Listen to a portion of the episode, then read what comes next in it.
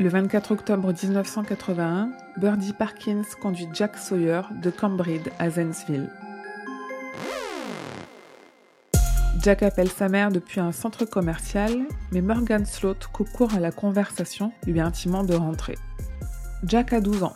Morgan Sloat, c'est l'associé de son défunt père qui harcèle Jack et sa mère, Lily, les poussant à fuir dans le New Hampshire. Sauf que Lily est très malade, elle est en train de mourir d'un cancer. Mais le gardien du parc d'attractions d'à côté, ancien joueur de blues, dévoile à Jack l'existence des territoires.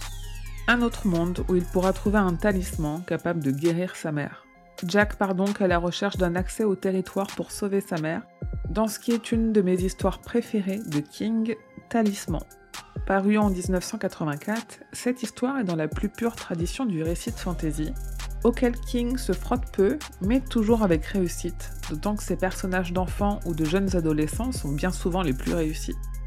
La particularité de cette œuvre, c'est que King ne l'a pas écrite seul. Dans sa bibliographie, on trouve des nouvelles et de longs romans écrits à quatre mains.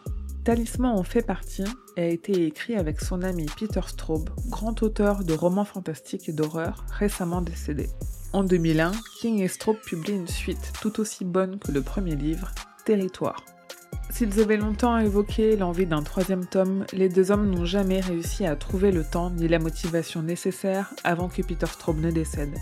Même écrit à quatre mains, le roman Talisman garde la trace de ce que King fait de mieux et est sublimé par les talents propres à Peter Straub.